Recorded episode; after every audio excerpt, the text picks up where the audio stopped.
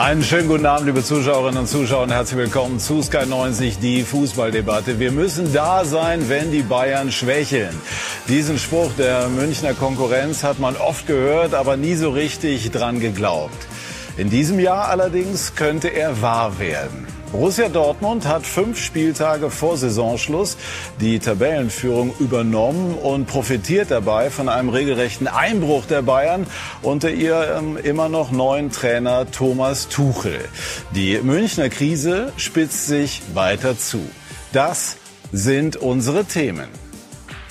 Die verschenkte Saison nach dem Aus im Pokal und der Champions League wackelt jetzt auch die deutsche Meisterschaft. Der ewige Jäger Borussia Dortmund könnte endlich ans Ziel kommen und immer wieder Dardai. Zweimal hat er Hertha schon gerettet, aber möglicherweise steht der Hertha-Fanliebling vor seiner bisher schwersten Mission. Spätestens nach dem 2 zu 4 gestern gegen Werder zum Debüt dürfte das allen klar geworden sein. Das ist unsere Runde. Unser Sky-Experte Didi Hamann, herzlich willkommen. Er sagt, die Bayern sind im Moment keine Mannschaft. Vom Kicker ist der Chefredakteur zu uns gekommen, Jörg Jakob, herzlich willkommen. Und er findet, die Bayern wirken im Moment führungslos auf dem Platz und auch außerhalb. Der Kollege des Bayerischen Rundfunk, Markus Othmar, Sportschau-Moderator, unter anderem Blickpunkt Sport moderiert er auch. Und er sagt, ich wünsche den Bayern etwas mehr Gelassenheit im Umgang mit dieser etwas ungewohnten Situation. Und herzlich willkommen auch an Thorsten Fink als Trainer, unter anderem Schweizer Meister, japanischer Pokalsieger, als Spieler B-Junioren-Meister mit Borussia Dortmund, Champions League-Sieger mit den Bayern und äh, vierfacher deutscher Meister. Und er sagt, wir waren damals alle Firebeaster. Das war nach dem Sieg der Champions League 2001. Im Moment haben die Bayern keinen großen Anlass zum Jubeln und zum Feiern, aber vielleicht im Schwelgen an äh, längst vergangene Zeiten. Es gibt die Geschichte, dass sie mit dem Henkelpott äh, zu Hause waren. Ja. Wie ist das gekommen? Ich weiß es gar nicht. Jeder wollte mal diesen Champions League Pokal in den Händen halten und Michael Wiesinger und ich, wir sind zu mir nach Hause gefahren. Mein Vater hat den Pokal noch gehalten. Wir sind mit dem Taxi dann in die Stadt gefahren und der Taxifahrer war auch ein Ausländer und der ist durchgedreht, dass er den Champions League Pokal hatte in, in seinem Taxi. Aber dann ist der Pokal wieder heil an die Feierlichen zurückgebracht. Äh, wie ist äh, zur Einleitung? Wir sprechen gleich über Schalke, später ausführlich über die Bayern. Wie ist im Moment Ihr Blick auf den FC Bayern?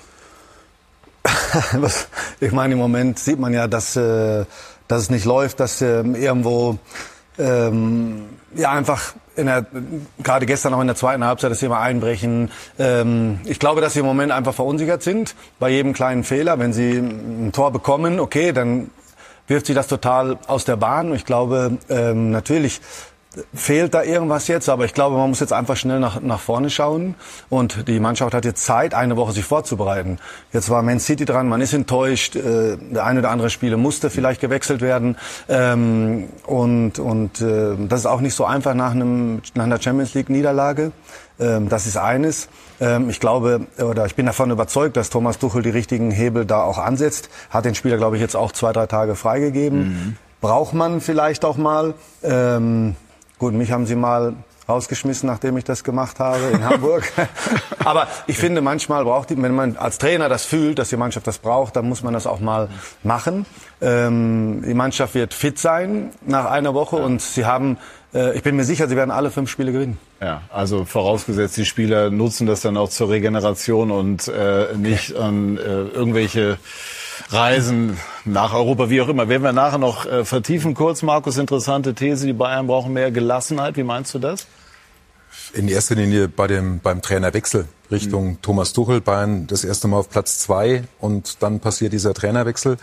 Da ist natürlich viel mehr im Umfeld passiert, aber ich finde, immer gewinnen wollen ist was anderes als auch mal verlieren können. Mhm. Und ähm, mir fehlt auch insgesamt bei der ganzen Diskussion, es wird so viel über Triple geredet und mindestens einen Titel.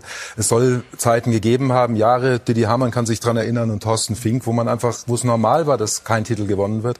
Und diese Selbstverständlichkeit, dass der FC Bayern einen Titel gewinnen muss, ähm, die ist mir im Moment einfach zu dominant. Mhm.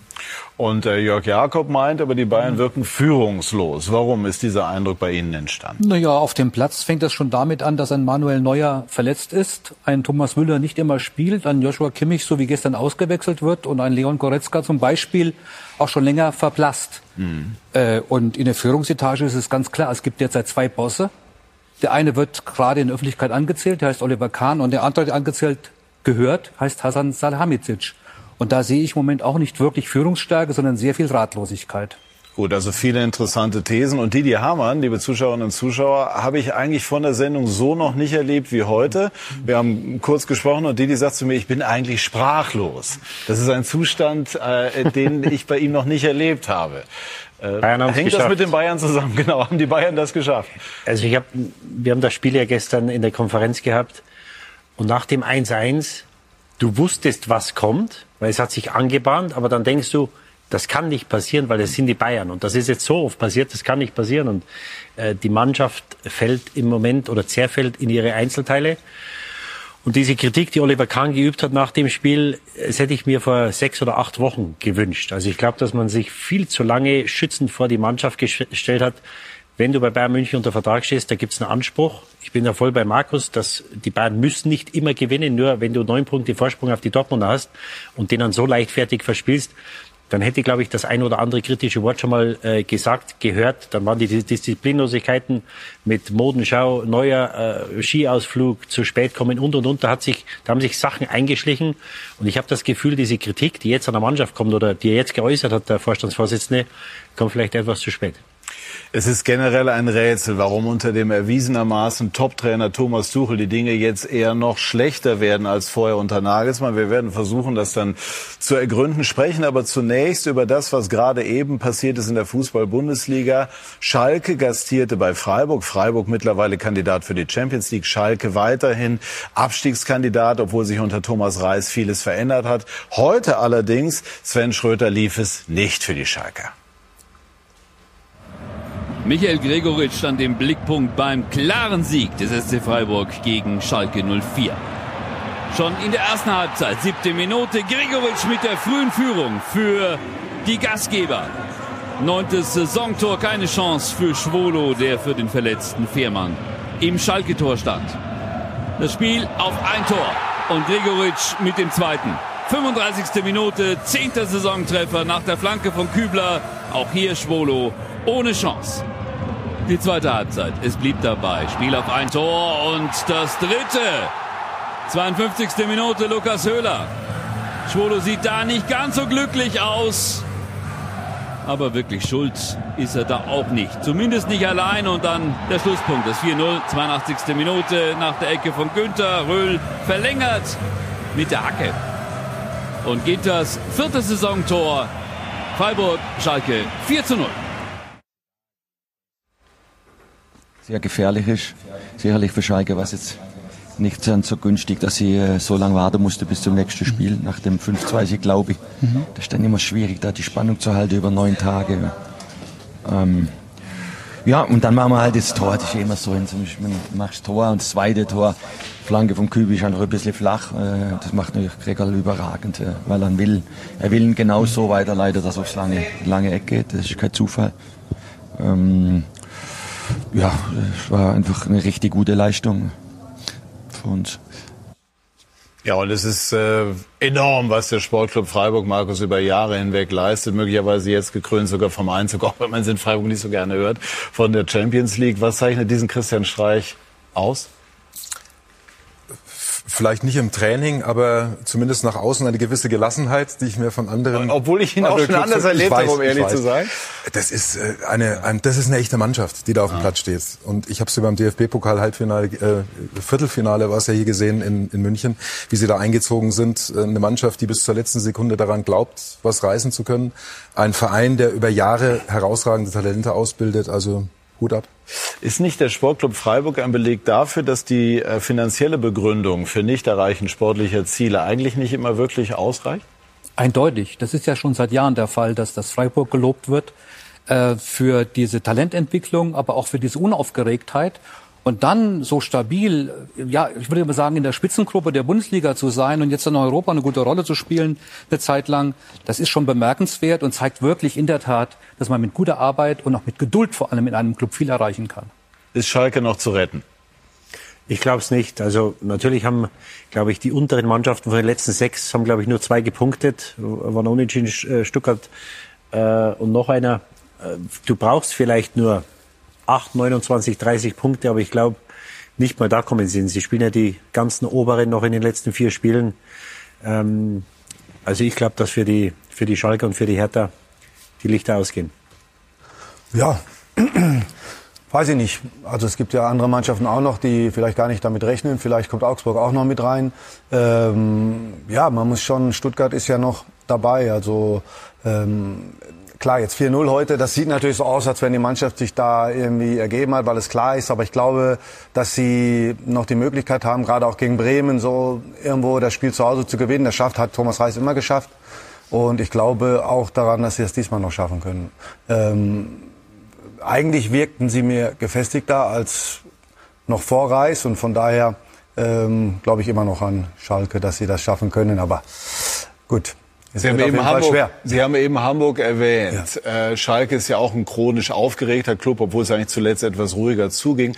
Aber was ist jetzt nach solchen Spielen wichtig? Also von außen schaut man drauf, sagt, oh, 0-4 und, und jetzt wird's wird's immer enger. Was musst du als Trainer jetzt ausstrahlen? Ja, auf jeden Fall mal. Ja. Du musst selber wissen, was braucht die Mannschaft jetzt. Also du, musst ja kennen, wir können von außen nicht immer sagen, das muss so oder so geschehen. Man muss äh, wissen, wie sind die Spieler jetzt oder wie muss man diese Spieler anpacken, die ich da gerade habe, weil jeder Spieler ist ja anders. Ähm, er strahlt ja eine Ruhe aus, immer noch. Ähm, es ist natürlich in der Phase 4-0 verlieren, das ist ja das Problem. Also du kannst ja mal 1-0 oder 2-1 dann unglücklich verlieren. Und man sieht ja auch, dass der SC Freiburg auch da eine Top-Mannschaft ist. Also was, was, äh, das ist nicht nur mal, die haben jetzt nicht nur mal eine gute Saison, sondern wir haben es ja gerade gesagt, die spielen seit Jahren auf Top-Niveau. Mhm. Äh, Streich schafft es immer wieder, Spieler zu holen, wie den Gregoritsch oder so, der schlägt auf einmal da ein. Der war ja woanders nur immer irgendeiner und jetzt äh, schafft er es, diesen Spieler zum wichtigen Spieler zu machen. Und das ist die Kunst von, von, von Streich und, und das hat heute halt einfach Schalke zu spüren bekommen.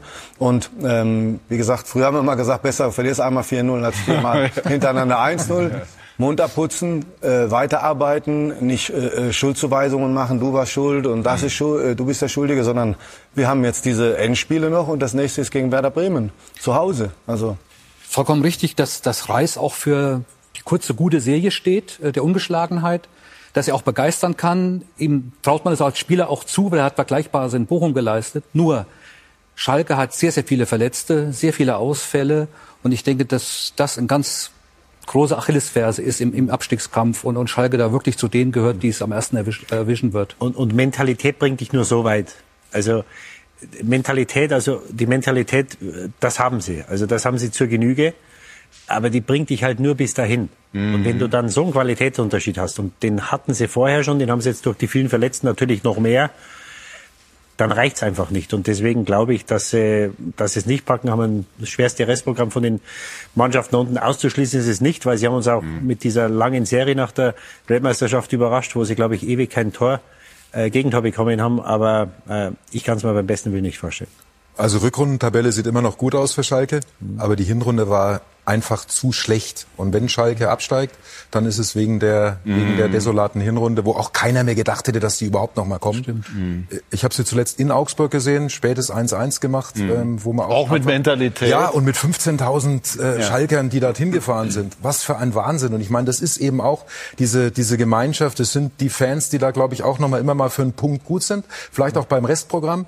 Und das 4-0, wenn ich mir die Tordifferenz der anderen anschaue, dann ist wird das kein, wird das nicht, glaube ich, das Ausschlaggebende sein. Da ist Bochum zum Beispiel momentan noch gesichert, deutlich schlechter als Schalke. Mhm. Wird ein sehr spannender Abstiegskampf. Würde Schalke, wenn es jetzt schief gehen sollte, einen erneuten Abstieg verkraften? Finanzielle Situation ist ja weiterhin sehr, sehr angespannt. Ich glaube, die war schon noch, noch mal deutlich schlechter. Mhm. Angespannt wird sie bleiben. Wenn du absteigst in die zweite Liga, ist das noch mal ein Riesenverlust. Aber ich glaube, dass dieser Verein insgesamt mit allem, was dazugehört, stark genug ist, um, um nicht gleich den vollen Abschutz nach unten zu machen. Mhm. Ja, zuletzt hat man äh, seriös gewir oder versucht seriöser ja. wieder zu wirtschaften. Frage ist dann eben letztlich, ob die Qualität dann ausreicht, um jetzt noch die Punkte zu holen, die es braucht. Restprogramm haben wir angesprochen, unter anderem die Bayern, unter anderem Leipzig. Also es gibt äh, leichtere Aufgaben, aber Thomas Reis vermittelt, dass er sich denen stellen möchte. Und wir stellen uns gleich der Aufgabe zu ergründen, warum es äh, bei den Bayern unter Thomas Tuchel nicht so recht laufen mag. Äh, bei SK90, die Fußballdebatte.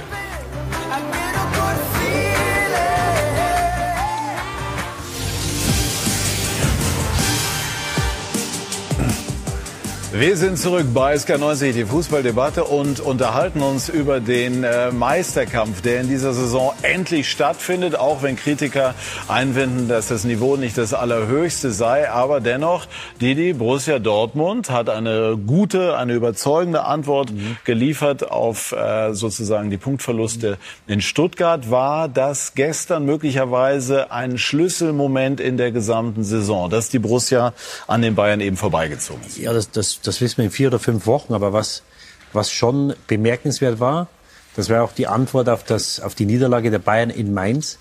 Und es macht einen Unterschied, ob du dann dich zum 1-0 wirkst, weil die Bayern werden im Bus gesessen sein. Und natürlich haben die aufs Telefon geschaut oder haben vielleicht sogar das Spiel laufen gehabt und haben gesagt, lass uns mal schauen, wie es bei den Dortmundern steht. Nur nach einer halben Stunde mussten sie nicht mehr schauen, hm. weil es 3-0 stand und klar war, dass die Dortmunder das Spiel gewinnen. Hm. Das heißt, du kannst auch das macht auch was mit dem, mit dem Bayern oder mit dem Gegner. Du kannst auch so psychologisch den Druck auf den Gegner erhöhen, weil die wissen, puh, die meinen ernst. Mhm. Weil in der Vergangenheit hätten sie gesagt, naja, jetzt warten wir erst mal, ob die gewinnen. Gestern war nach einer halben Stunde das Spiel entschieden. Die haben genau das gemacht, was sie machen mussten. Und ich glaube auch, dass das mit den Bayern nochmal was gemacht haben, dass sie gesagt haben, pff, vielleicht, selbst wenn wir die letzten fünf Spiele gewinnen, vielleicht reicht das gar nicht. Jetzt sind die Dortmunder die Gejagten. So ist es. Welchen Unterschied macht das? Das macht immer einen Unterschied. Also wenn man von ganz oben äh, jetzt spielt, dann wird man gejagt und dann muss man anders mit der Situation umgehen, psychologisch. Und ich glaube, ähm, dass sie da vielleicht Probleme kriegen können, die Dortmund. Jetzt haben sie aber auch mal eine, eine Chance genutzt nach so aber, und so mal. Also die Bayern haben jetzt einige Vorlagen gegeben. Jetzt haben sie einmal gewonnen gegen Frankfurt, wo sie es genutzt haben. Äh, Bayern ausgerutscht und sie haben mal gewonnen. Okay, das war ein klarer Sieg. Es war schon nach einer halben Stunde gegessen. Aber gegen Stuttgart war es auch zur Halbzeit schon gegessen übrigens. Ja. Für die, für die Dortmunder. Ja. Und, dann, und dann kommen die zu zehn zurück. Also ich war, war, war mir da nicht so sicher gestern, ja. ob das, ob das reicht. Ja, aber wir können noch die Uhr danach stellen. Die Mehrheit der deutschen Fußballfans hat gestern Nachmittag äh, darüber gerätselt, die Bayern verlieren, ach, guck dir die Dortmunder an, wahrscheinlich packen die es wieder nicht. Jetzt aber ist es mal anders ausgegangen und das mhm. ist echt ein Schwung für die Dortmunder, die übrigens eines vollkommen richtig gemacht haben. Eine gefühlte Niederlage gegen Stuttgart, anschließend sich zusammensetzen, Kehl, Terzic, Schwatzke mhm. und dann klipp und klar sagen in Persona, äh, Kehl, wir wollen deutscher Meister werden. Die Mannschaft hat geredet, sich die Meinung gesagt, und das finde ich ist genau das Richtige. Und jetzt musst du sehen, dass du diesen Schwung von hm. diesem Samstag mitnimmst. Jetzt gibt's kein Wenn und Aber mehr, jetzt gibt's nur noch Volldampf. Und da haben sie sich eine schöne Eigenvorlage geliefert. Ja, das Schöne an der Rolle des Gejagten ist ja, du hast es selber in der Hand. Also ich meine, erstmal jetzt die Fakten sprechen für dich. In dem Fall haben die Dortmunder eben jetzt einen Punkt Vorsprung. Heißt, wenn sie alle Spiele ja. jetzt gewinnen sollten, dann sind sie es. Ja, ich sage aber auch mit diesem, ich habe selbst in der Hand, dem wohnt ja auch wieder so ein gewisser Druck inne, nach dem Motto, ne, jetzt dürfen wir uns gar nichts mehr leisten an, an Unentschieden oder so. Aber wirklich, Didi hat es ja angedeutet, gestern war eine Entschlossenheit zu sehen mhm. in dieser Dortmunder Mannschaft, die man lange oder in einigen Spielen vermisst hat. Mhm. Und da ist, ist eine Selbstüberzeugung da, die jetzt einfach weitergetragen werden muss innerhalb dieser Mannschaft. Und du kannst in so einen Schwung reinkommen. Überheblich darfst du sowieso nicht sein. Jeder weiß, was da jetzt Sache ist in diesem Titelrennen. Aber nochmal, äh, es sind ja auch einige Spieler jetzt nochmal zusätzlich stärker geworden. Ein Donjen Malen, ein Karim Adeyemi, die spielen jetzt deutlich stärker als zu anderen Phasen dieser Saison.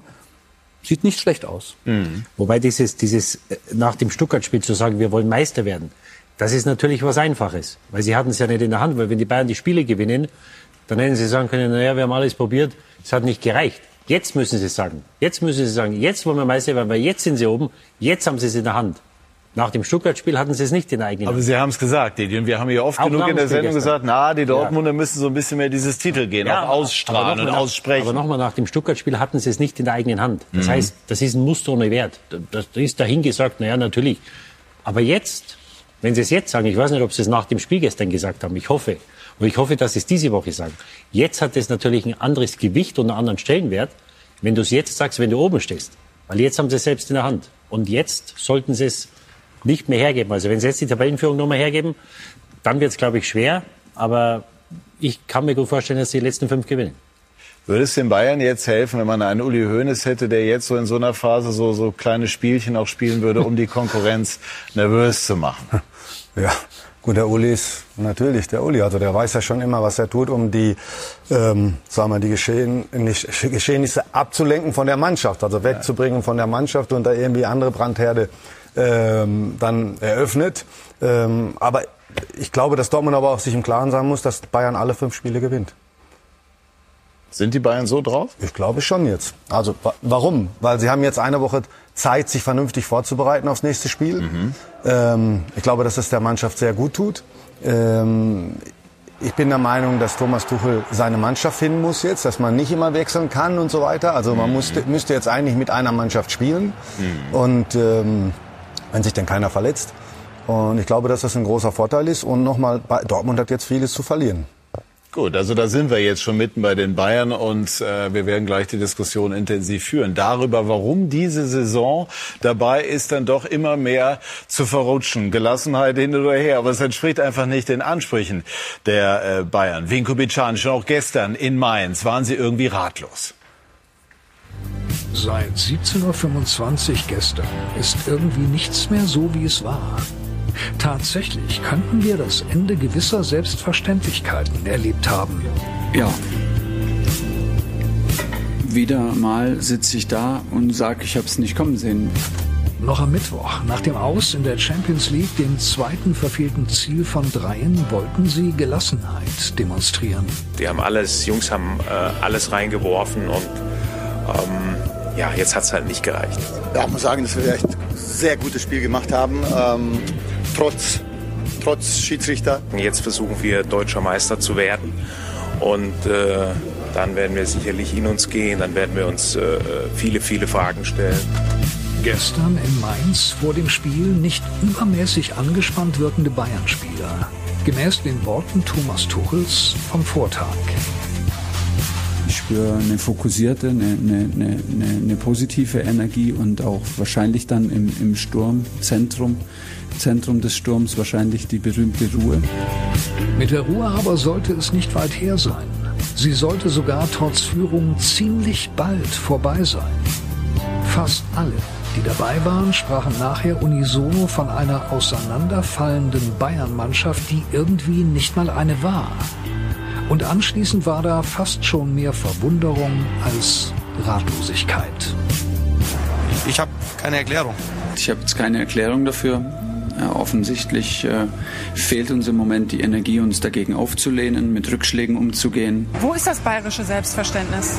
Ja, das ist das, was äh, momentan fehlt. Es, es, es, rinnt uns durch die Hände wie, wie Sand. Wie sehr ärgert es Sie, dass Sie so eine Stallvorlage wieder Richtung Dortmund schicken? Ist die Frage ernst gemeint? Bitte?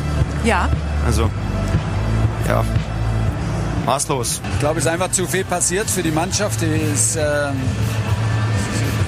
kann sich nicht mehr auflehnen dagegen, wenn, wenn Dinge schieflaufen. Das ist genau das, was wir momentan vermissen. Die, die Energie, das Selbstverständnis, das Selbstvertrauen. Uns fehlen die, die Mittel, der Wille, die Energie, uns dagegen aufzulehnen. Jede Niederlage birgt eine Chance. Und wenn es nur die ist, sich als guter Verlierer zu zeigen. Die ganze Wucht aber der jüngsten Entwicklungen und des gestrigen Spiels zeigt sich an denen, die nun am meisten in der Kritik stehen. Eigentlich mehr übrigens als die Mannschaft, die wiederum von ihnen hart kritisiert wird. Und jetzt könnte es tatsächlich so kommen, dass die Bayern nicht Meister werden zum elften Mal in Folge, weil sie ebenso spielen, wie sie spielen. Aber dass es möglich sein könnte, dass ein Welttrainer wie Thomas Tuchel wieder mal sitze ich da und sage, ich habe es nicht kommen sehen dass einer wie er mit einer Bayern-Mannschaft fünf seiner ersten sieben Spiele nicht gewinnen könnte, das hat wohl keiner kommen sehen. Das ist nun wirklich das Ende gewisser Selbstverständlichkeiten.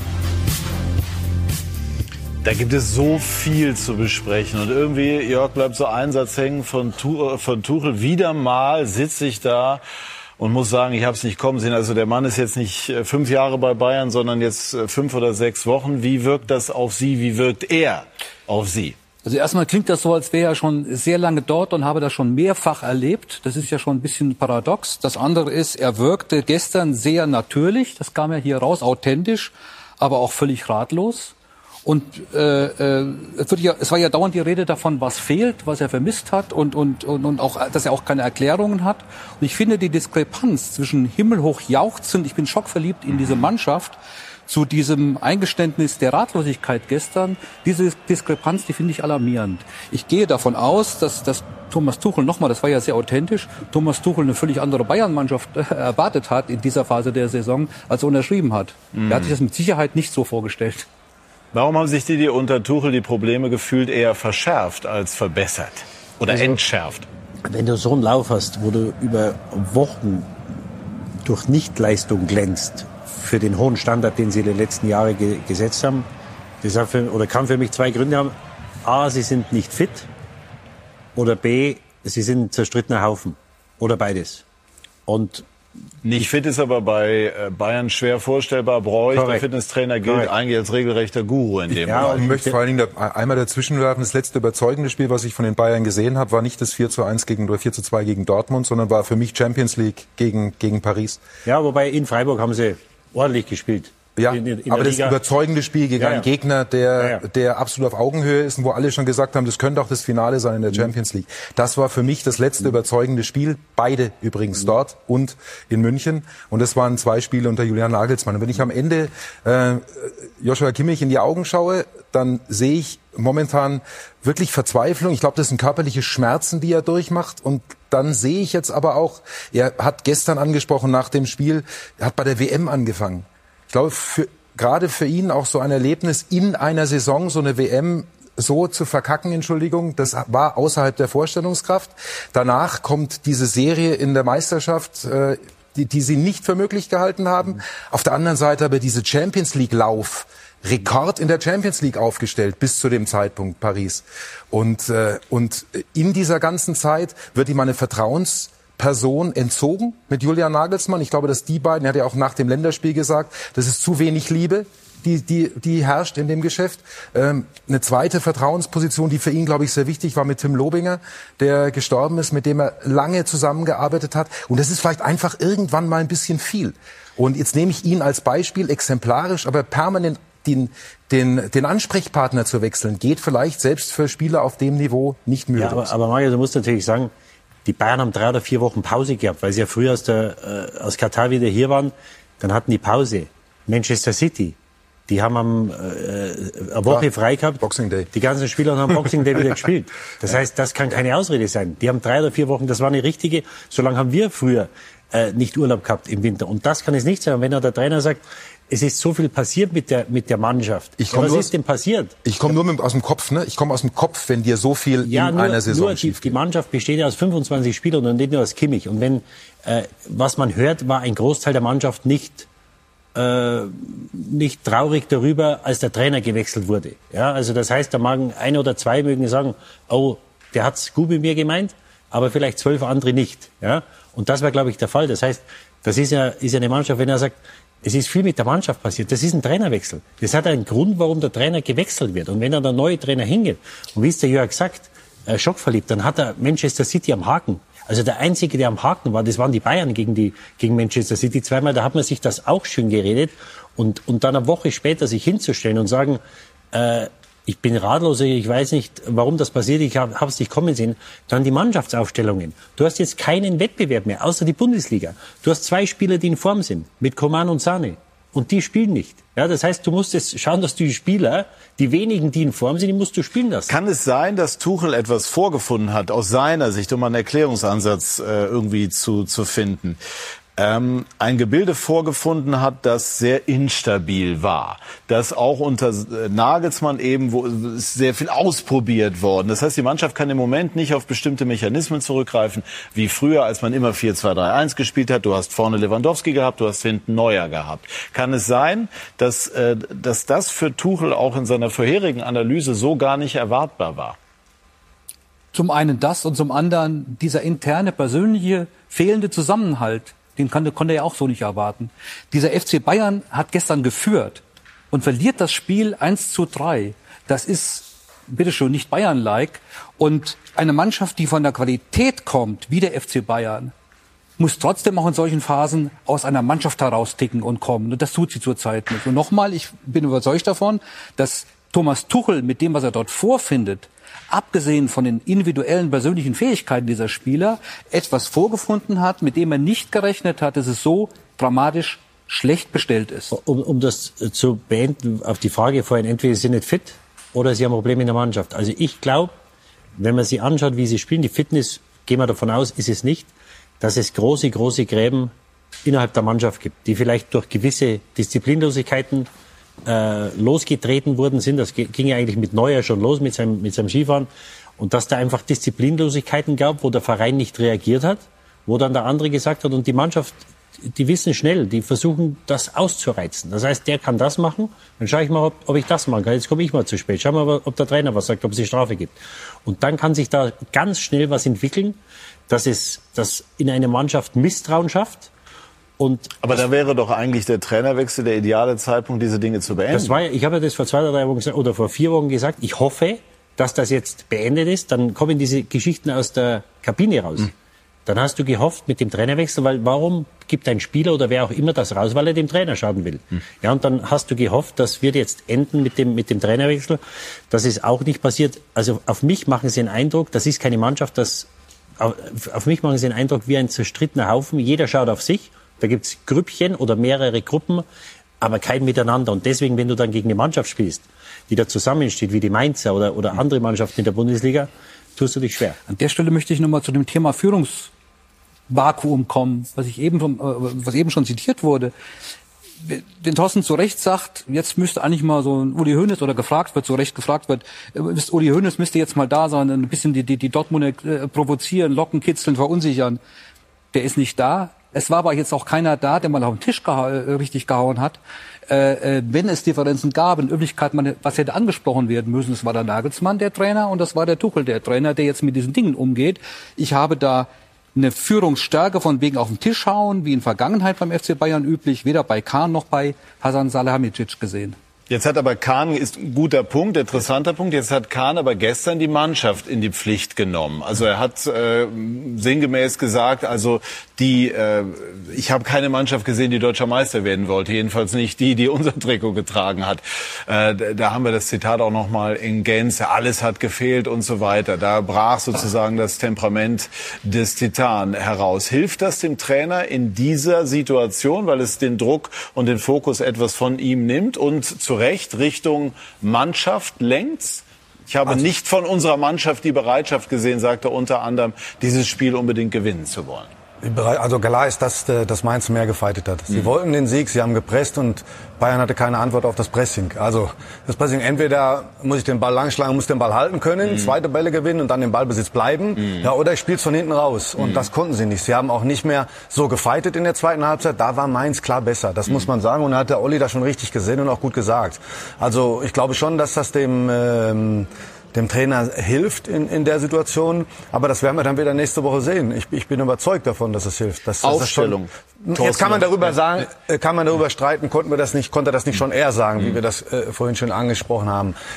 Klar, man, er hat es wahrscheinlich auch nicht kommen sehen. Er hat gesagt, ja, wir gewinnen jetzt die Meisterschaft und dann schauen wir mal. Ich meine, wir, wir müssen ja wohl auch davon ausgehen, dass Thomas Tuchel ein guter Trainer ist. Absolut. Absolut, okay. Sie haben einen guten Trainer verpflichtet. Wir, wir wollen auch nicht darüber reden, ob das jetzt der richtige Zeitpunkt war oder nicht. Das wurde ja jetzt alles schon diskutiert. Das ist ja schon, schon, schon lang her. Ähm, ich glaube auch nicht, dass das äh, der Grund, warum sie jetzt genauso weiterspielen. Also es muss was nicht stimmen, wie die, die sagt. Äh, und das muss in der Mannschaft sein. 2-14 da, da war die Mannschaft so. Ian Robben, Ribery, zwei Außenspieler, die waren nicht wegzudenken. Also das waren Stammspieler, fertig. Bei Bayern München ist es so, wer spielt denn jetzt? Sané, Gnabry, Komar, äh, äh, vielleicht mal Musiala, äh, Sané, Mane. Äh, sie haben in großen, gro äh, viele Spieler, die auf einer Position, auf zwei Positionen spielen können. Jetzt äh, packen sie mal einen in den Sturm, weil sie, weil sie natürlich keinen Stürmer verpflichtet haben wie Lewandowski. Also äh, Choupo-Moting macht einen guten Job, aber das ist das eine Problem. Lewandowski fehlt, Neuer fehlt, zwei absolute Top-Leute. Sommer ist ein guter Torwart und ein guter Charakter.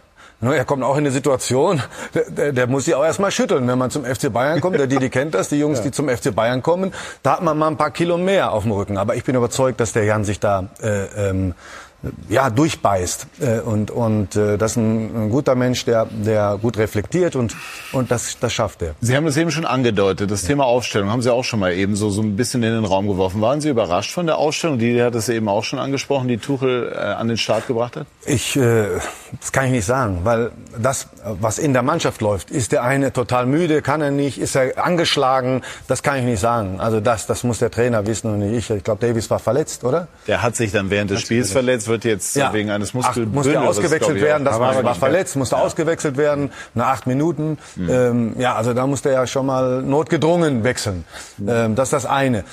Für mich persönlich, man muss für die Zukunft einfach mal nachdenken, äh, muss ich eigentlich immer mit drei Innenverteidigern spielen. Also gut, Pavard spielt dann auf der rechten Seite. Muss ich das so machen? Oder äh, ist das der FC Bayern, der einfach mit der Viererabwehrkette spielt und variabel spielen kann, sich von hinten heraus mal befreien kann, weil da ein Spieler mehr ist, der technisch besser dann ist und da mal aus einer Situation rauskommt, um dann in eine Kontersituation zu kommen, wenn man 1-0 führt. Solche Ansätze vielleicht für die Zukunft, das wären jetzt meine, aber ob das alles so richtig ist, weiß ich, ich weiß nicht, was der, was der Verein plant und der mhm. Trainer plant. Ähm, und ähm, ich bin überzeugt, dass der Thomas Tuchel, ein sehr intelligenter Mensch, das auch in den nächsten Wochen gut angeht. Nur natürlich, Dortmund muss jetzt natürlich auch Punkte lassen, um, um dann einen Titel zu gewinnen. Aber wenn man, wenn man ihn jetzt sieht, dann stellt man schon fest, und das ist das, was Markus vielleicht auch meinte, also die Bayern haben sich natürlich selber einen Druck auferlegt, auch jetzt nochmal durch diese Trainerentlassung. Der Trainer war in beiden Pokalwettbewerben vertreten, war in Schlagweite zu Borussia Dortmund, dass es auch sein könnte, dass dieser Club einfach so viel Druck ausstrahlt, dass man, ich will nicht sagen, daran zerbricht, aber doch schwer daran zu tragen hat. Den Eindruck macht Tuchel auf mich im Moment. Wie schätzt du das ein? Also wir haben über den, über den Zeitpunkt gesprochen, den müssen wir nicht mehr, der war für mich maximal unglücklich, weil zu dem Zeitpunkt Gut, der wird aber weiter diskutiert ja. werden, gerade dann, wenn die Bayern nicht deutscher Meister werden ja, sollten. Und ich ne? glaube, an dem, zu dem Zeitpunkt kannst du als neuer Trainer halt auch bei einer Mannschaft wie Bayern München, wo von 25 Spieler 30 unterwegs sind, kannst du einfach nichts bewegen. Ich glaube, das ist, ähm, das ist für mich einfach ein, ein, ein Zeitpunkt, der nicht funktioniert. Also ich glaube, sie wären auch zum Thema, wenn es auch dann nur Schadensbegrenzung ist, aber sie wären, glaube ich, ohne Trainerwechsel besser durch die Saison gekommen. Ist meine feste Überzeugung. Das Gegenteil ist nicht zu beweisen. Ähm, ein Trainer. Einer möchte ich aber einwerfen. Auf der anderen Seite schien es mir ein Trainerwechsel zu sein, der von ein, ein unpopulärer Wechsel, der von einer gewissen inneren Überzeugung getragen wurde. Das war auch mutig. Das, also man kann jetzt aus heutiger Sicht sagen, es hat bisher nicht funktioniert, ohne jede Frage. Aber äh, wir hatten ja Oliver Kahn vor einigen Wochen, der hatte zumindest plausibel begründet, warum sie es gemacht haben. Dass da ein Risiko drin steckte, war zu jedem Zeitpunkt klar. Klar. Aber ich Thomas Tuchel war auf dem Markt und wäre es momentan oder wäre es möglicherweise nach der Saison nicht mehr gewesen. Mhm. Also da war natürlich auch ein, eine Drucksituation da. Aber um auf deine Frage zurückzukommen, ist der Druck jetzt vielleicht einfach noch viel zu groß? Ich glaube ja und ich glaube, er wird auch nicht kleiner, wenn man permanent Dinge nach außen verkauft, die einfach nicht so sind. Schockverliebt kann Thomas Tuchel nach dem Hinspiel in seiner Mannschaft nicht gewesen sein. Und wenn man so etwas sagt, dann erreicht man vielleicht auch genau das Gegenteil im Team, auch im eigenen Team. Die glauben ja vielleicht irgendwann selber, dass sie, dass sie Manchester City am Haken gehabt haben. Das hat aber, glaube ich, keiner gesehen in diesem Spiel, dass sie die am Haken hatten, sondern ich hatte vielmehr den Eindruck, dass das Rückspiel auch noch, das hätte noch viel, viel böser in die Hose gehen können. Und ich finde einfach, man muss irgendwann aufhören, auch nach so einem Spiel zu sagen, Note 6 für den, für den Rasen und für den Schiedsrichter. Auch das ist eine Art und Weise, die mir einfach nicht gefällt. Zum einen steckt hinter dem Schiedsrichter ein Mensch, den General zu vernichten, das ist einfach nicht okay, vor allen Dingen, wenn man ablenken möchte von der eigenen Leistung. Und das finde ich ist momentan so eine Situation, die mir komplett gegen den Strich geht, dass man immer versucht, irgendwelche Dinge schön zu reden, vielleicht auch den besten Kader aller Zeiten, vielleicht so ein bisschen zu überhöhen, um dann am Ende auf alle anderen zu zeigen und zu sagen, sie waren schuld. Man merkt, dass du emotional bei der Sache Absolut. bist bei den Bayern. Also der beste Kader aller Zeiten hat äh, einen Top-Mittelstürmer verloren, hat im Moment den äh, langjährigen besten Torhüter äh, der Welt nicht im Tor. Dafür können die Bayern nichts. Man kann aber auch sagen, dass die aktuelle Saison durchaus zeigt, dass den Bayern beispielsweise ein Sechser, der auch so denkt, als nur als Sechser möglicherweise auch fehlt. Und man könnte darüber diskutieren, ob ein Innenverteidiger, der weniger fehleranfällig ist als Upamecano, möglicherweise auch helfen könnte. Und damit sind wir dann nochmal bei den Verantwortlichen. Richtig, man kann auch darüber diskutieren, wie war damals eigentlich die Scheidung von, äh, von Hansi Flick, mit wem hatte der die größten Probleme? Hat man wirklich alles getan, um Alaba zu halten? Das war auch ein Führungsspieler. Ähm, also Lewandowski, gar keine Frage, dass da ein, ein Mangel ist im Sturm. Der wird ja auch behoben. Insofern hat ja Tuchel jetzt auch eine positive Situation. Er kann, er kann, er kann Spuren legen, er kann sich alles anschauen, er kann viel lernen. Könnte die, er denn, wenn er die richtigen Leute bestellen? Aber nochmal, alles. Jörg, darf jetzt- ich einmal ja? bei dem Gedanken dazwischen, entschuldige bitte. Ja. Wenn er aber keinen Titel holen sollte, Tuchel, würde er dann unbelastet, frisch in eine neue Saison gehen oder würde nicht bei Bayern schon wieder eine Dynamik einsetzen, die auch diesen erwiesenermaßen Top-Trainer äh, zumindest tendenziell in Zweifel ziehen? Ja, das hielte ich jetzt, aber der, der wird dann in Zweifel gezogen, ver- vereinzelt, gar keine Frage, weil der Erfolg nicht da ist, weil man von so einem Welttrainer dann gleich äh, Wunderdinge erwartet. Aber ich halte das für, für, für, für falsch. Äh, äh, wir haben, wir eruieren noch gerade, dass es in der Mannschaft nicht stimmt, dass die Kaderplanung nicht ordentlich war, äh, nicht funktioniert. Äh, und dann jetzt diesem Trainer äh, das anzulasten, dass jetzt vielleicht alle drei Titel verspielt werden, nachdem man auch vorher sich bewusst war, dass unter Nagelsmann alles nicht so optimal lief, das halte ich für falsch. Also Tuchel sollte dann schon der Trainer sein, der die Möglichkeit hat, mit einem ordentlich zusammengestellten Kader die Dinge jetzt wieder neu zu richten. Jörg, aber er kann sich doch nicht aus der Verantwortung stellen. Dafür ist er doch gekommen.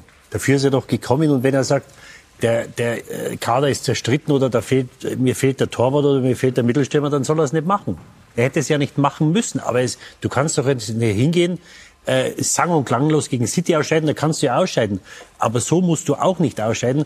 Dann verlierst du zu Hause äh, gegen Freiburg die letzte halbe Stunde, das war wie ein Hühnerhaufen. da, muss ich, da muss ich die Ruhe bewahren, dann nehme ich die Freiburger mit in die, in die Verlängerung und dann schieße ich in der Verlängerung eins oder zwei und komme da weiter. Jetzt sind sie in der Liga hinten. Gestern wieder wie von allen guten Geistern verlassen.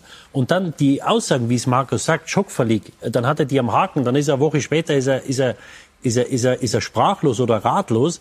Also die Führung mag konfus sein, nur der Trainer macht auch in den vier oder fünf Wochen, seit er hier ist, macht einen sehr konfusen Eindruck. Und sollte die Meisterschaft auch verspielen, äh, also wenn er hier bleiben sollte, dass er da stark angeschlagen oder angeschossen in die Saison geht, das ist klar. Aber ich glaube schon, dass es eine große Diskussion geben wird, weil ich habe selten einen Trainerwechsel gesehen, wo es schlechter wird als vorher, kurzfristig. Und Ja. das ist bei den Bayern der Aber Fall. Der, ist- hat in, der hat in sieben Spielen genauso viele Spiele verloren Ja. wie der geschasste Trainer. In der Ja, ganzen Saison bis In deutlich mehr Spielen, ja. Ja. Aber ich habe eben gesagt, natürlich wird er in Frage gestellt, er ist angeschlagen. Aber, aber wir können doch nicht ernsthaft sagen, da liegt so viel in der Verantwortung des Trainers Thomas Tuchel, dass der nach dieser Saison, wenn sie mit null Titeln endet, äh, wieder ausgetauscht werden muss. Das hielte ich für eine erneute Ja, Überreaktion. aber das würde bei heißen, dass, er, dass ihn keine Schuld trifft.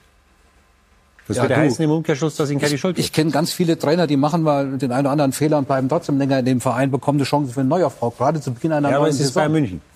Ja, aber da bin ich auch anderer Meinung, Didi, wirklich. Weil, also, Thomas Tuchel ist ein guter Trainer und natürlich will er sich nicht wegstehlen aus der Verantwortung am Ende. Am Ende wird er auch sagen, Jungs, ich, ich war jetzt hier diese sieben Spiele und ich habe da auch meine Fehler gemacht, aber jetzt kenne ich vielleicht die Mannschaft besser, jetzt kenne ich den Kader besser, weil, weil du stehst außen und siehst das ja gar nicht. Du denkst ja, ja, mit Sané, mit Mane, mit dem, da kriege ich was hin. Das denkst du ja. Aber du weißt natürlich nicht, äh, ähm, wie die Jungs sich intern auch verstehen. Und sie müssen nach der Saison sowieso irgendwas machen. Also wer nicht zufrieden ist mit der Situation, der muss halt gehen. Und wenn sie nur zwei Außenspieler haben und dann kann man den einen Mann nach außen stellen, vielleicht mal Choupo-Moting nach außen oder so, wenn äh, äh, am Ende äh, vielleicht mal einer verletzt ist. Aber man, man, ich glaube, man muss ein bisschen schauen, dass man nicht zu viele Spieler auf einer Position hat, damit da keine Unzufriedenheit aufkommt. Und ich glaube, dass das ein großer Grund ist, warum diese Mannschaft nicht funktioniert. Ja, Mané, Mané, wie man hört, die, die schon jemand äh, Verkaufskandidat. Ne? Also bei, Gna ja, ja das, bei, also bei Gnabry wäre ich jetzt auch nicht so sicher, was, ob die Bayern jetzt äh, zögern würden, wenn es ein werthaltiges aber Angebot Das ist die nächste Sache. Man hat anscheinend mit dem Gedanken gespielt, ihn fristlos zu kündigen. Wen?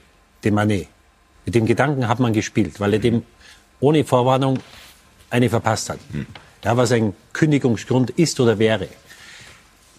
Der verdient viel Geld, dann hättest du das Gehalt. Gehalt Woher hast du das gehört? Also mit der, mit der. Das wird äh, erzählt. Mhm. Ja, dass man die Idee mal durchgespielt hat, weil man sich natürlich das Gehalt gespart hätte. Mhm.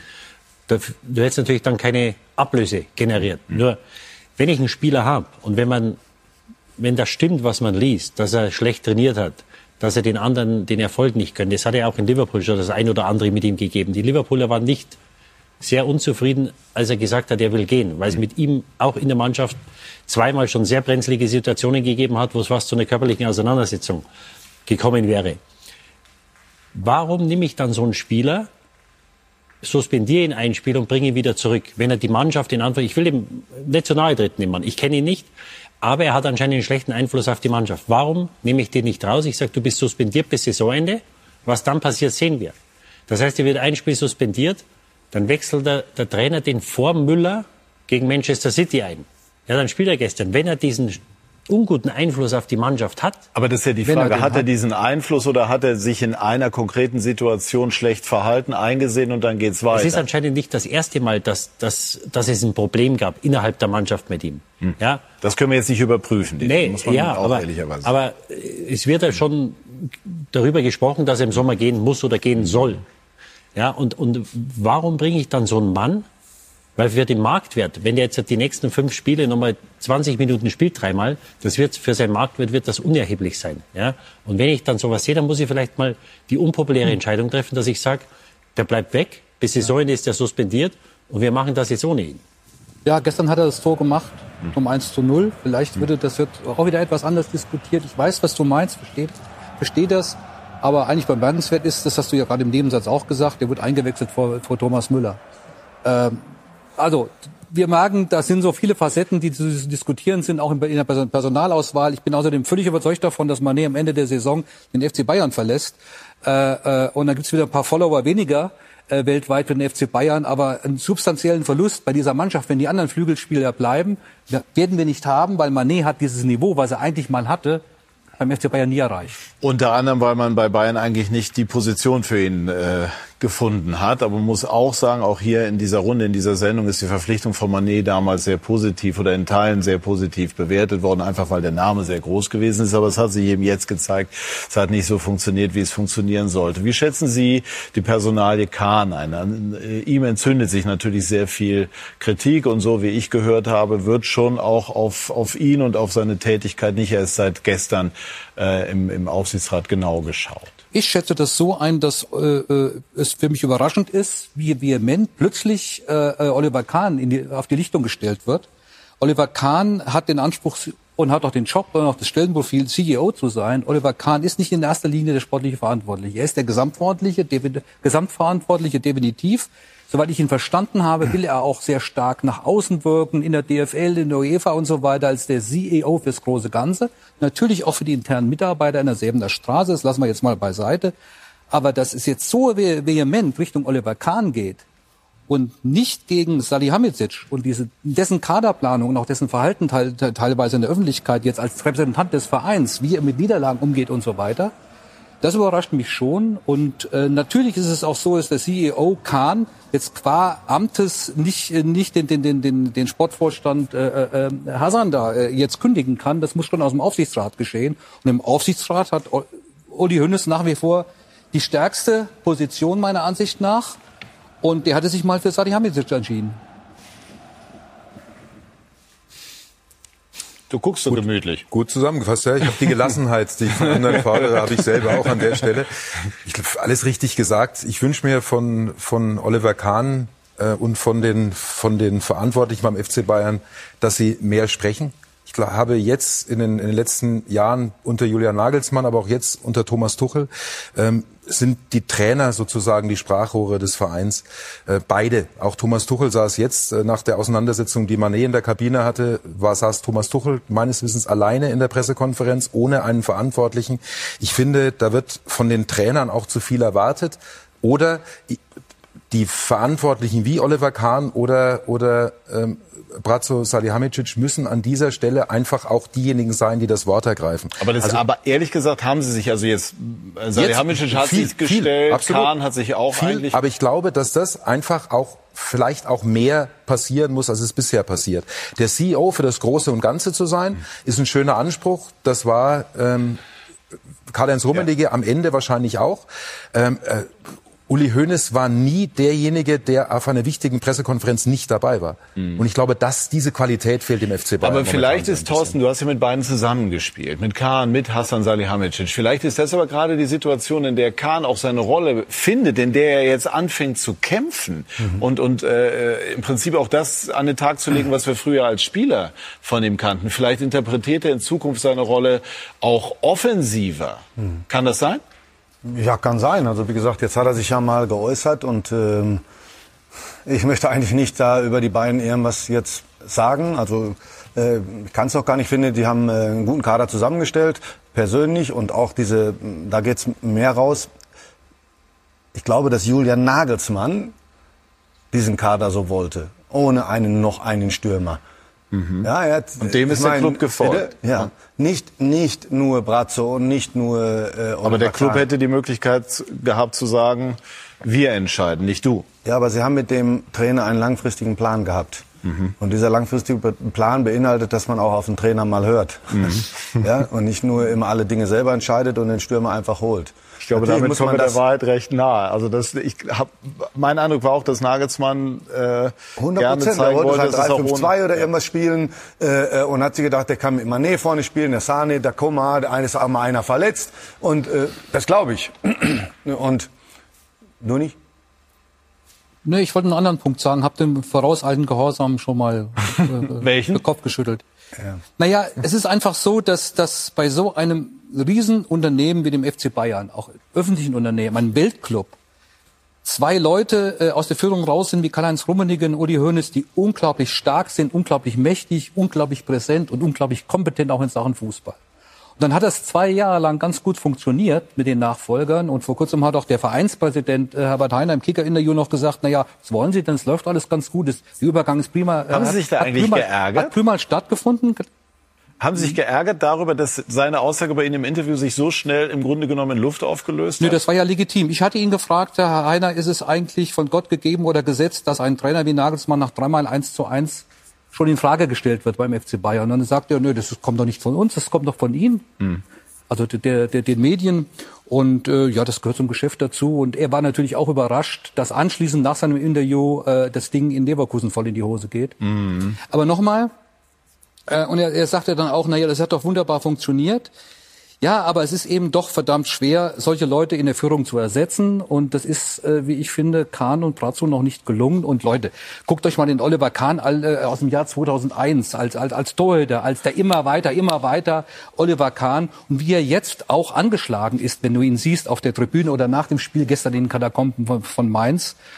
Das ist, ich finde das fast schon, äh, äh fast schon, äh, ähm, ja, erschreckend will ich nicht sagen, aber bemerkenswert ist der Unterschied. Äh, da ist ein bisschen mehr PowerPoint in der Vergangenheit gewesen, glaube ich, in der Säbener Straße, in der, in der Unternehmensführung als Power. Man hat generell ist es, glaube ich, so, dass dieser Club auch weiterhin auch von dieser emotionalen Wucht leben wird, die er immer hatte. Und, und Kahn vielleicht den Plan hatte, das irgendwie anders äh, äh, zu managen, aber im Moment merkt, das ist schwierig. Da muss er mehr auch wieder aus sich heraus. Mal schauen, ob ihm das gelingt. Abschließend, wir könnten noch zwei Stunden über die Bayern diskutieren. Also Höhen ist Rummenigge, die Namen sind gefallen. Wäre es jetzt wirklich sinnvoll, irgendeine Bereitschaft der beiden vorausgesetzt, für die ich jetzt im Moment viel Fantasie bräuchte, nochmal diesen Weg zurück im Grunde genommen zu gehen? Oder müssen sich die Bayern nicht eigentlich der Realität stellen? Uli Hoeneß, Karl-Heinz Rummenigge haben riesige Verdienste um diesen Club, um den deutschen Fußball, aber es müssen jetzt andere richten. Eigentlich ja. aber es sollte oder muss gemacht werden, was das Beste für den Verein ist. Und noch eine Sache zu dem Übergang. Es ist natürlich heute ungleich schwerer, einen Verein zu führen als vor 30 Jahren. Da waren zwei Journalisten an derselben Straße, heute sind es 200. 100 Pro, ja, richtig. Und, und du hast die sozialen Medien, ja, es ist so, alles wird, jeder hat eine Meinung, jeder, jeder wenn eine Nachricht rauskommt, wie wir gesehen haben beim Trainerwechsel, innerhalb von fünf Minuten weiß das die ganze Welt, bevor der Trainer oder der alte Trainer da ähm, benachrichtigt wurde. Das heißt, es, es ist heute ungleich schwer und diese, diese Autorität und diese Macht, die hatte wahrscheinlich ein Rummenigge und ein Hönes auch nicht nach 18 Monaten oder 24 Monaten. Aber jetzt auf die Frage nochmal. Wäre es sinnvoll, diesen, diesen Weg Ich glaube, zurück dass, im ich Runde glaub, zu dass, gehen? dass, dass die Leute im Verein das sehr entspannt sind. Und Markus hat es ja richtig gesagt, es ist ja nicht die Norm, dass die zehnmal hintereinander Meister werden und in der Zeit, glaube ich, zweimal Champions League-Sieger werden und fünf oder sechsmal DFB-Pokalsieger. Ich glaube, dass sie relativ entspannt sind. Die werden sich das anschauen nach Ende der Saison. Dann werden sie jede Position, werden sie schauen, wie hat er das gemacht? Gibt es einen, der es besser macht? Weil das ist ja das Nächste. Du musst ja jemanden haben, wenn du sagst, du machst es nicht mehr, dann musst du ja jemanden haben, ähm, der, der das besser macht, dass einer von den beiden nochmal kommt. Ich würde mir wünschen, dass sie mehr Einfluss haben weiter. Ich würde mir wünschen, dass ein Oliver Kahn, dass er, du hast ja gesagt, Präsenz. Es fehlt ihnen Präsenz. Die müssen präsent sein, dass die Leute das Gefühl haben, die sind immer da, wenn wir sie brauchen. Das war, glaube ich, in der Vergangenheit nicht der Fall. Ich würde mir wünschen, wenn sie Einfluss oder, oder mehr Einfluss möglicherweise wieder nehmen würden. Aber dass einer von den beiden nochmal eine, eine Position im operativen Geschäft übernimmt, kann ich mir schwer vorstellen. Ich glaube, Rolle rückwärts ist nicht die Lösung. Und äh, ich habe gesagt, mehr Gelassenheit. Das wünsche ich mir übrigens auch in dieser Diskussion. Ich finde, dass Oliver Kahn definitiv die beste Lösung als Nachfolger von Karl-Heinz Rummenigge als CEO dieses Vereins ist. Und ich wünsche mir auch da mehr Gelassenheit, dass man ihm jetzt mal die Zeit gibt, auch die Entwicklung zutraut, dass sich da was ändert. Das meinte ich ja der- eben, als ich gesagt das- habe, dass er seine Rolle jetzt ja, und das ist auf kann. der Position übrigens genauso. Ich finde es auch, ich, ich finde es fahrlässig oder, oder fast schon bodenlos, Thomas Tuchel anzuzählen, wenn er jetzt die, wenn er jetzt die Titel nicht nach Hause bringt. Ich wünsche mir tatsächlich für diesen Verein, dass, dass man einfach auch mal sagt, diese Saison geht titellos zu Ende und dann am Ende vielleicht auch mal sagt, wir haben hier und da einfach einen Fehler gemacht. Aber ich glaube, dieses Aber die Vokab- Bayern haben die Messlatte dadurch natürlich sehr Natürlich. hochgelegt, indem sie einen Trainer kommunikativ aber auch ähm, äh, entlassen haben, als er eigentlich noch äh, bei in allen Wettbewerben dabei war. Da kommen wir nicht dran vorbei. Abs- das absolut. ist die Messlatte, Absolut. die die auch die Diskussion Absolut. Und deswegen wünsche ich mir, dass man vielleicht in so einer Situation etwas mehr Gelassenheit an den Tag legt und einfach mal sagt, so, wir sind jetzt das erste Mal Zweiter in der Liga. Vier Wochen später sind wir es wieder. Zweiter in der Liga. Und jetzt muss man vielleicht auch mal einfach Grüße nach Dortmund schicken und sagen, herzlichen Glückwunsch zur deutschen Meisterschaft nach dem 34. Spieltag, bitte. Grüße Jetzt. hat Markus Söder ja schon geschickt, aber Nein, die hatten einen anderen Wortlaut. aber, aber dann an der Stelle einfach auch zu sagen, im nächsten Jahr greifen wir wieder an, was man von den Bayern erwartet und nicht, na, nicht nach jeder, na, nach jedem Windstoß einfach wird der nächste angezählt. In aller Gelassenheit schauen wir jetzt mal auf die Dortmunder, würde ich sagen, ne? weil die haben es verdient. Die sind Tabellenführer und haben gestern ähm, Eintracht Frankfurt souverän Markus Gaub äh, bezwungen. Auch dank Doppeltorschütze Daniel Mahlen gewinnt der BVB 4 zu 0 gegen Eintracht Frankfurt und grüßt von der Tabellenspitze in der 19. Minute der dominante BVB mit dem 1 zu 0. Jude Bellingham trifft zum fünften Mal in dieser Saison, zum ersten Mal seit Januar. In der 24. Kobel auf Aller, auf Karim Adeyemi, toller Kopfball und Daniel Mahlen mit seinem sechsten Tor. Er trifft im fünften Spiel in Folge. Dortmund 2 zu 0.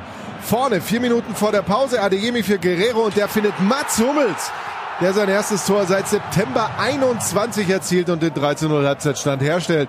In der 66. dann der Endstand. Wieder Adeyemi beteiligt, Daniel Mahlen der Vollstrecker. 4 zu 0. Dortmund erstmals innerhalb einer Saison mit neun Heimsiegen in Folge hat die Meisterschaft nun selbst in der Hand. Wir stehen unter Druck, weil wir uns den selbst machen, weil wir ganz genau wissen, dass wir besser Fußball spielen können als in der letzten Woche in der zweiten Halbzeit. Und ähm, natürlich, natürlich hat man das nicht nur bei uns in der Kabine gemerkt, sondern ich glaube auch im Stadion. Das Stadion war sofort da. Sie wollten uns sofort unterstützen. Ähm, und trotzdem hilft uns das doch alles nichts, ähm, wenn wir, wenn wir nicht unsere eigene Leistung bringen und unser Spiel gewinnen. Und das ist das, was wir heute getan haben. Jetzt sind es noch genau fünf Schritte. Und heute war auf jeden Fall ein richtig guter Schritt in die richtige Richtung. Wir haben aber noch weitere Heimspiele. Wir haben ein ähm, Restprogramm, wo wir aus eigenen Mitteln es jetzt schaffen können. Und und trotzdem. Ja, fünf Siege gleich Meister, ist ja relativ einfach. Das ist relativ einfach, aber nochmal, ich habe es ja vorhin schon gesagt, wir müssen hart daran arbeiten, wir müssen klar bleiben. Und wir werden jetzt sicherlich auch nicht in übergroße Euphorie verfallen, denn ähm, ja, das Restprogramm äh, kann auch überall nochmal Stolpersteine zulassen. Edin Terzic hat die Forderung von Didi Hamann in vorauseilendem Gehorsam erfüllt, hat gesagt, noch fünf Schritte, dann haben wir es. Also die Dortmunder äh, bleiben mutig. Blick aufs Restprogramm, würden Sie sagen, da gibt es große Unterschiede. Die Bayern haben natürlich noch Leipzig. Leipzig, ne? ja.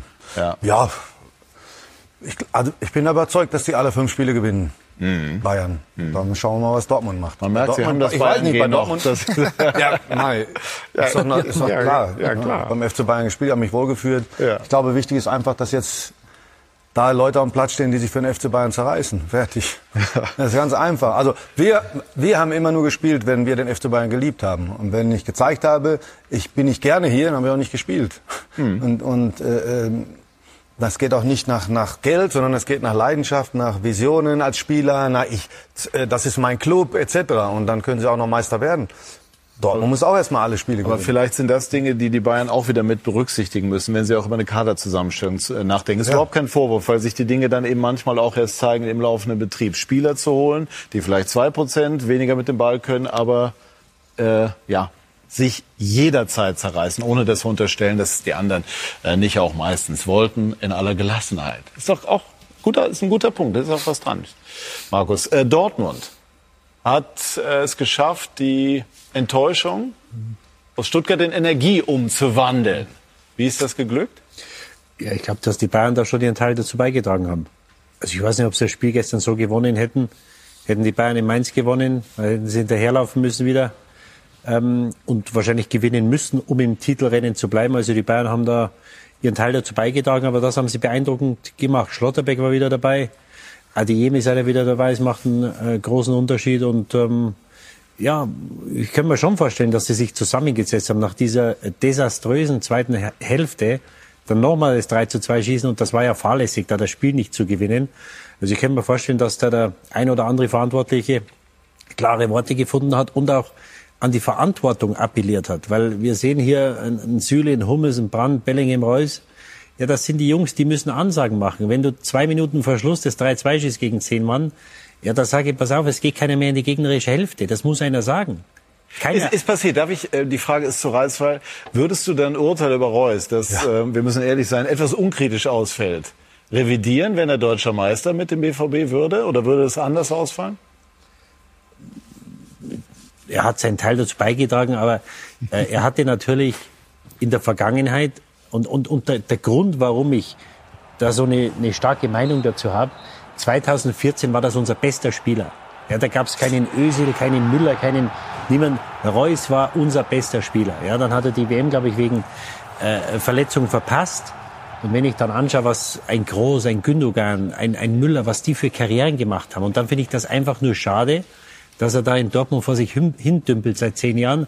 Und jetzt muss man natürlich dann schon mal schauen, was hat er für einen Einfluss auf die Meisterschaft oder aber vor sich hin. Ja, aber vor sich, vor sich äh, zweimal Pokal gewinnt.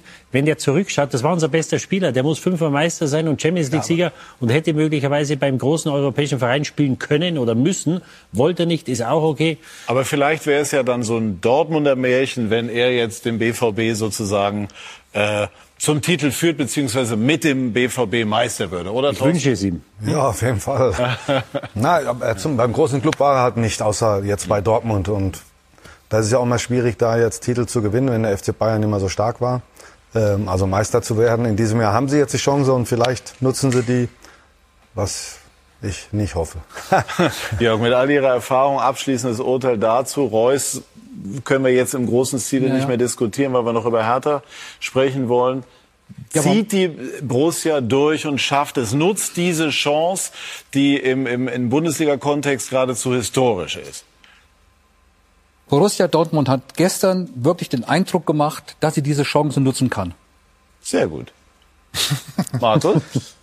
Borussia Dortmund hat eine interessante Mannschaft mit einer tollen Entwicklung in der Saison, muss man auch mal sagen. Gerade jetzt diese neun Punkte Rückstand erstmal wettzumachen, mhm. ist toll. Borussia Dortmund hat eine faszinierende Offensive mit ganz vielen jungen Spielern, die teilweise auch aus dem eigenen Nachwuchs kommen. Das gefällt mir richtig gut, was da momentan passiert. Mit Adeyemi einen dazugeholt, der die Qualität nochmal stärkt. Mukoko einen, der seit Jahren bei, bei Dortmund spielt. Der jüngste von denen ist Bellingham, den man, ob man ihn halten kann oder nicht. Aber mhm. das ist eine, eine Offensive, die macht mir als Fußballfan Spaß. Und zu Reus abschließend dauerhafte Vereinszugehörigkeit. Thomas Müller bei den Bayern oder, oder Reus bei, bei, beim BVB.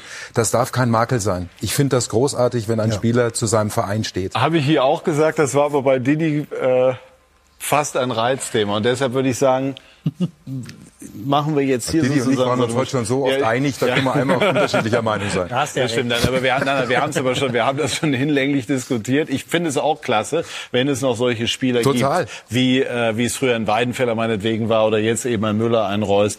Der eine oder andere ist auch noch dabei, aber das sind die prominentesten Beispiele. Wir sprechen gleich über Hertha BSC. Da ist die Situation äh, alles andere als äh, rosig. Die Hertha ist in größter Abstiegsgefahr und auch Paul Dardai, der wieder aktiviert wurde, konnte das bisher nicht verändern. Gleich mehr dazu bei Sky 90, die Fußballdebatte.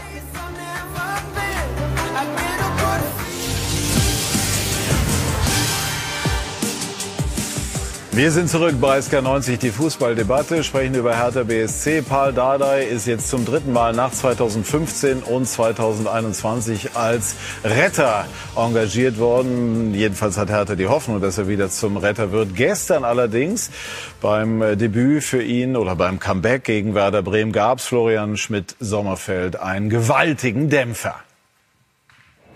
Werder Bremen feiert eine Riesenparty mit über 20.000 Mann in Berlin und vermiest Paul Dardai in seiner dritten Amtszeit aber mal komplett das Debüt. Sechste Minute, erste Chance, erstes Tor.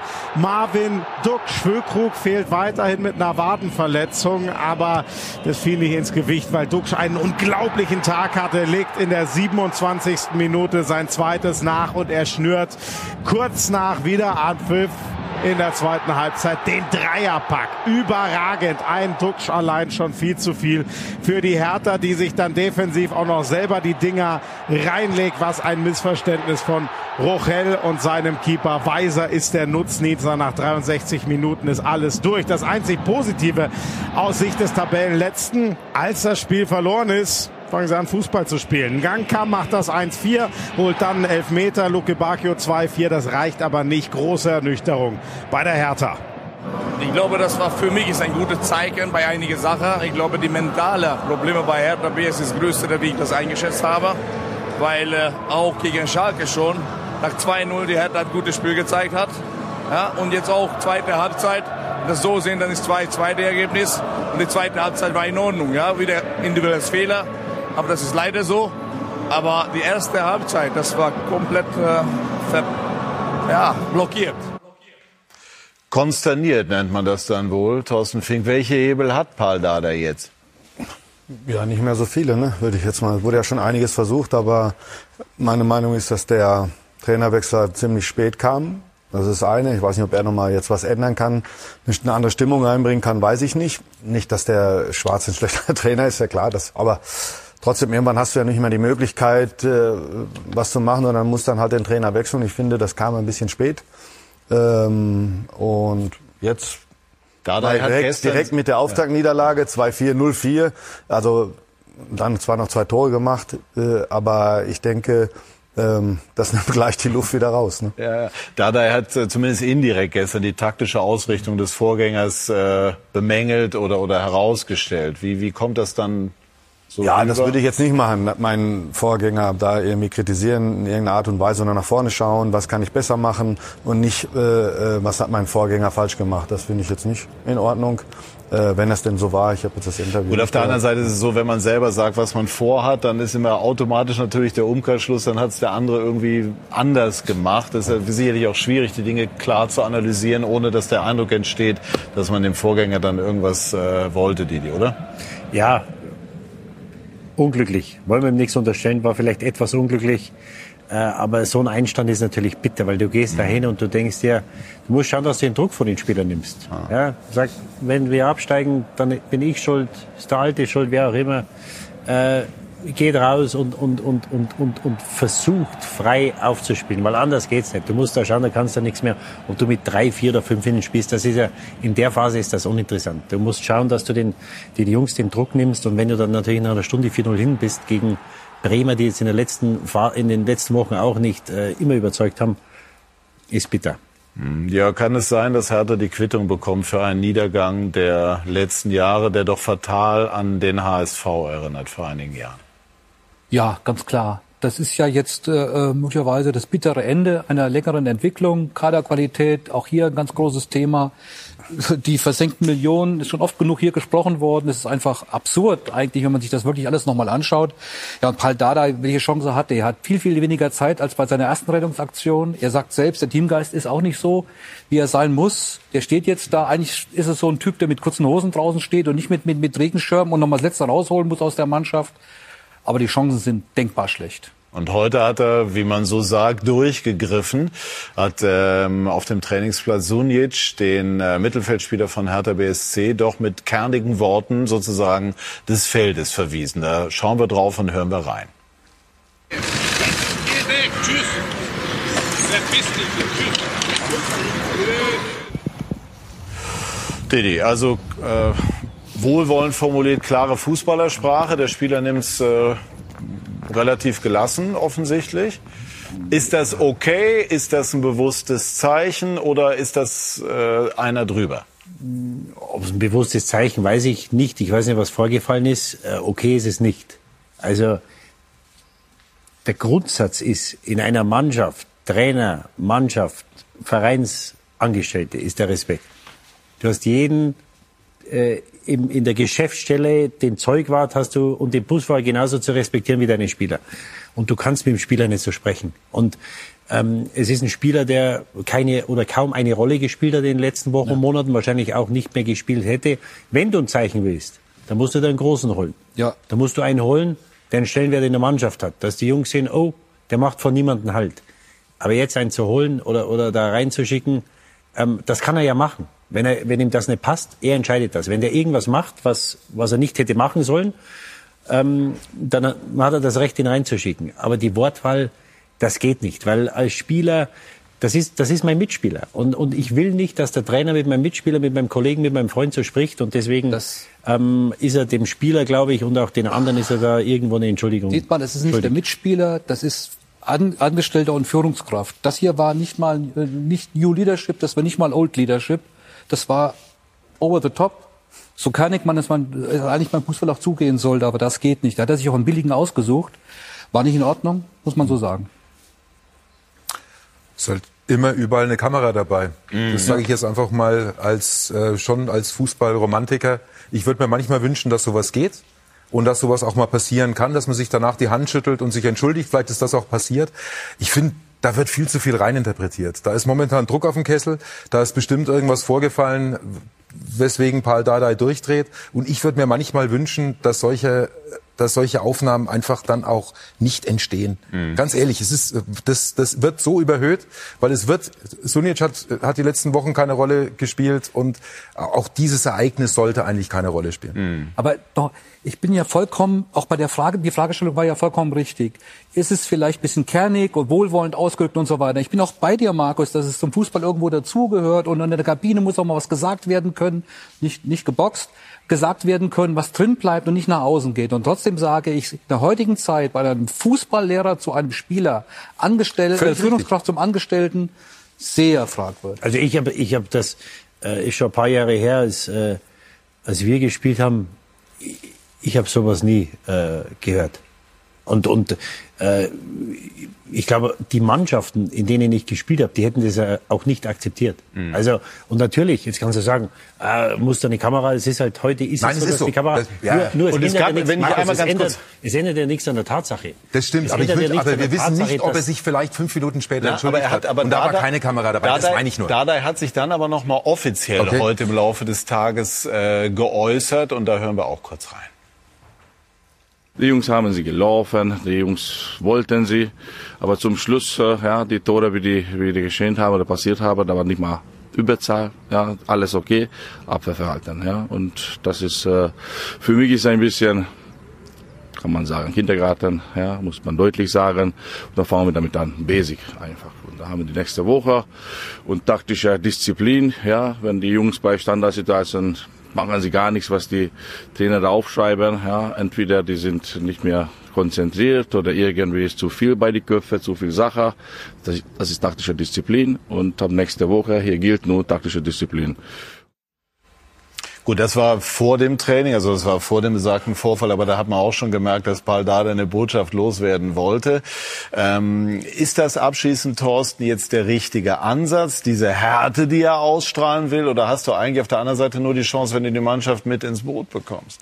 Ja, die musste natürlich mit ins Boot bekommen. Er versucht natürlich da einen Kreis zusammenzubekommen. Deswegen hat er da irgendwelche Leute weggeschickt, die nicht richtig mitziehen. Mhm. Ähm, wie gesagt, Wortwahl kann man noch immer oder nicht drüber streiten. Ist, ist macht man nicht so, aber das wollte er zeigen. Hey, ihr seid jetzt meine Mannschaft, die das Ding da rausziehen muss in den letzten Spieltagen.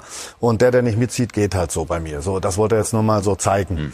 Aber die hat auch recht. Manchmal suche ich mir dann auch raus, nicht den kleinsten, sondern suche mir dann auch ähm, einen Schön raus, der ja oben ist, der stark ist, aber der auch nicht gut spielt. Also muss ja, wenn er gut spielt, kann er keinen General in den Kopf haben. Aber jetzt stellt, man sich, jetzt stellt man sich den Vorfall da mit Kevin Prince Boateng vor, dann hätten wir noch mal ein ganz anderes Thema. Das muss man auch sagen. Das Stichwort Hamburger Sportverein ist eben gefallen. Der HSV versucht jetzt zum fünften Mal ähm, aufzusteigen. Es gab am Freitag, Thorsten Fink war dort Trainer, deswegen sprechen wir gleich noch zwei Minütchen drüber, gab es ein spektakuläres Derby 4 zu 3 für den HSV und Roland Evers äh, fiebert noch mal mit. Tim Walter und der HSV feiern einen spektakulären und enorm wichtigen Derby-Dreier gegen St. Pauli. Dabei waren die Gäste beim Sieben-Tore-Spektakel in Führung gegangen. Saliakas, der Grieche, 0-1-36. Das schönste Tor von Jonas David für die Rothosen zum 1-1 zur Pause in der 44. Dann die stärkste Phase des HSV. Baccariata 48. mit dem 2 zu 1 verletzte sich dabei, musste auch ausgewechselt werden und vier Minuten später Moritz Heyer mit dem 3 zu 1 sogar. Doch das gab keine Ruhe und keine Sicherheit. St. Pauli mit einer starken Reaktion. Viele Chancen, der verdiente Anschlusstreffer. 71. Elias Saad, erstes Zweitligator verkürzt. Es gab Chancen zum Ausgleich, aber dann unterlief Medic. Dieses Eigentor 78. 4-2 für den HSV. Irvine konnte danach nochmal verkürzen per Kopf. Am Ende stand aber der Derby-Sieg für die Rothosen. Ich habe es ja vor, vor dem Spiel gesagt, wir wollen das Spiel gewinnen. Ja, und ich glaube, das haben, man, äh, das haben wir eindrucksvoll getan. Von daher äh, ist es mit Sicherheit das schönste Derby.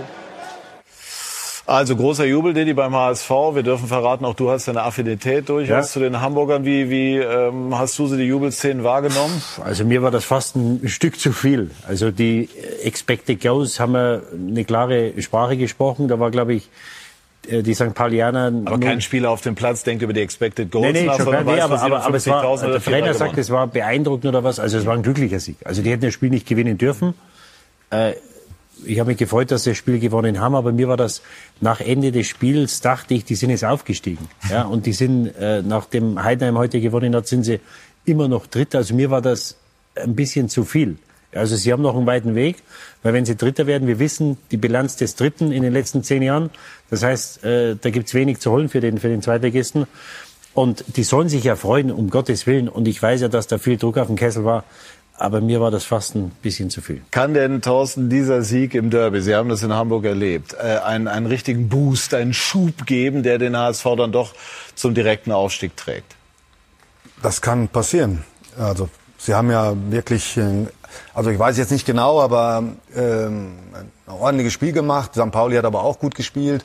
Also da war viel Emotion drin. Also und so ein Derby, das ist unglaublich, was das für Kräfte freisetzen kann, wenn man das gewinnt gegen St. Pauli. St. Pauli ist ja mittlerweile ebenbürtig. Das war ja mal früher nicht so. Ähm, und natürlich, die, die hat auch recht, sie sind jetzt Dritter und ist eigentlich noch gar nichts passiert, weil Heidenheim auch wieder nachgelegt hat. Das heißt, sie sind jetzt wieder äh, vor dem HSV und es wird sicherlich noch eine schwere Aufgabe, weil Heidenheim ist seit Jahren oben dran.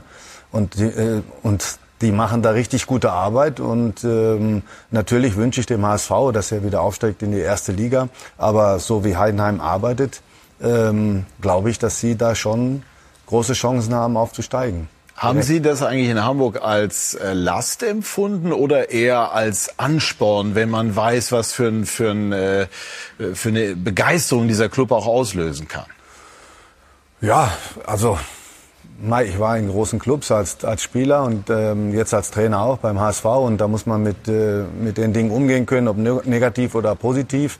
Ähm, wie gesagt, gehst du zu Bayern, hast du einen Rucksack auf, zum HSV auch, weil, die, weil doch die Erwartungshaltung immer ziemlich groß ist. Vor allen Dingen, wenn man in der zweiten Liga äh, Trainer wird oder mhm. Spieler ist, dann sind natürlich die Voraussetzungen da, dass du eigentlich Erster werden musst und aufsteigen musst. Also mhm. mit, mit den Mitteln, die sie haben. Und natürlich, der eine oder andere kann damit umgehen und der eine oder andere nicht. Jetzt weiß ich, ich glaube, Tim Walter ist jetzt, glaube ich, auch schon länger da als ich. Das war ja auch in, in den letzten Jahren. Er vollendet bald seine zweite Saison. Ja, und ich habe zwei, ich war genau zwei Jahre dort und er wird das dann brechen. Und in den letzten zehn, zwölf Jahren war keiner zwei Jahre da. Also das sind schon mal gute Voraussetzungen, dass man da irgendwie eine Kontinuität reinbekommt. Ja. Also jetzt, der HSV will in die erste Liga. Wir sprechen über die erste Liga. Michael und Manuel, was äh, könnt ihr uns schon verraten über das Spiel, das gerade noch läuft oder gerade zu Ende gegangen ist? Gerade zu Ende gegangen ist. Äh, Leverkusen schlägt Leipzig 2-0. Der Lauf von, von Bayern 04 hält weiter an. Allerdings, weil ihr bei Expected Goals gerade eben wart, ne? also Manu, wenn man auf die Zahlen des Spiels guckt, kommt man nicht zwangsläufig auf den Sieg Sieg der Leverkusener. Ja, 26 Torschüsse. Für Leipzig. Für Leipzig, eigentlich, da würde man immer denken, die gewinnt Spiel gegen sieben ähm, von Leverkusen. Genauso Ballbesitz, Leipzig deutlich mehr. 9-0 Ecken. 19-0 Ecken, also von den Zahlen her müsste das Ergebnis eigentlich andersrum darstellen. Ja. Soberschlei haben sie noch verloren, Gelb-Rot. Ah, äh, die Leipziger, nächste Aufgabe Hoffenheim. Schauen wir mal. Oha, also es wird richtig spannend, oh, muss man sagen. Bayer Leverkusen unter Xabi Alonso jetzt auch so richtig in die Spur gekommen, will vielleicht sogar auch noch. Ohne Wirtz wohlgemerkt gespielt, ne? Ohne Wirtz, ja. Wahnsinn. Also viel, viel zu besprechen bei euch. Wir haben viel besprochen. Thorsten Fink sind wir möglicherweise bald wieder in der Bundesliga, in Österreich, in der Schweiz. Ja, Vielleicht. Vielleicht. Weiß ich nicht, kann sie wissen. Aber ist der Plan. genau. Gut, also in diesem Sinne, ähm, vielen Dank, liebe Zuschauerinnen und Zuschauer, für Ihr Interesse bis hierher. Und gleich dann im Anschluss natürlich die XXL-Highlights aus der Bundesliga. Viel Spaß dabei. Tschüss und auf Wiedersehen. Schönen Sonntag noch.